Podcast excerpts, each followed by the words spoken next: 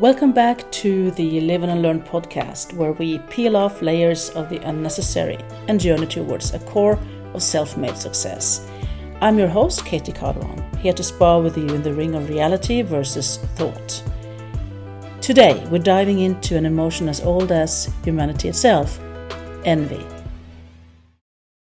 It's that green eyed monster that sometimes whispers in our ears, showing us highlight reels of other people's lives and questioning our journey.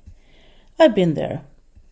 In my early career days, with a heap of student loans and a Rolodex thinner than a slice of prosciutto, I envy the networkers. I envy the politically savvy.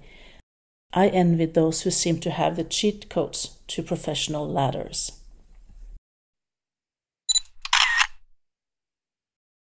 Some of my own insights over the years have led me to view envy as derailment. It makes me focus on extrinsic motivational drivers such as prestige, rewards, and punishment. Now, let's unlace the boots of these extrinsic motivational drivers and step into something more comfortable our intrinsic motivational drivers.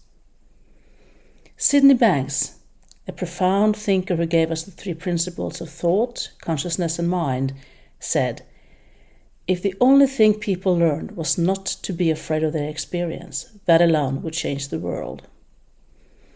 He is reminding us that our experiences, the, the very fabric of our personal journeys, are not to be feared or envied, but embraced. So, how do we unlearn this envy?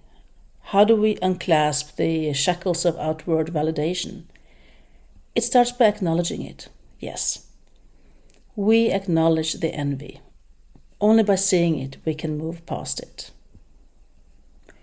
Secondly, we shift our focus. Instead of looking over the fence, we turn inward. What are our passions, our joys, our contributions? That's our niche. That's our unique value.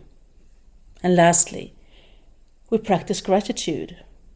For the loan repayments? Yes, because they represent the education we received. For the slow growing network? Absolutely, because each connection is meaningful. Even for the lack of cheat codes? Yes, because we learn how to replicate our own methods. So I'll leave you with this thought inspired by Sydney Banks. Life is a divine dream suspended between the boundaries of time and space. Choose not to fill it with regret over the dreams of others, but with the vivid colors of your own vision. No, I haven't turned totally fluffy.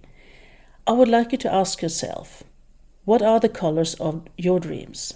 How will you paint your journey today, free from the envy of others' canvases? Thank you for tuning in. Feel free to uh, pop by my website to pick up more topics on the notion of unlearning. If Sydney Banks struck a chord with you, or if you've had your own revelation about shifting from envy to authenticity, share your story. You might inspire someone to pick up their brush and start painting too. Until next time, keep on learning, keep questioning, and as always, dare to stand out. Happy on learning.